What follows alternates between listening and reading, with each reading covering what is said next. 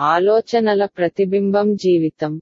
వివాహ వేడుకలో వధువు వరుడికి ఎడమ వైపున లేదా కుడి వైపున కూర్చోవాలా అని ఒక వ్యక్తి పెద్దాయనను అడిగాడు.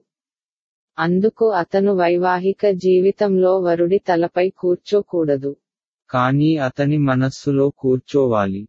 అందుకు ఇద్దరూ ఒకరినొకరు అర్థం చేసుకుని సర్దుకుని జీవించాలి.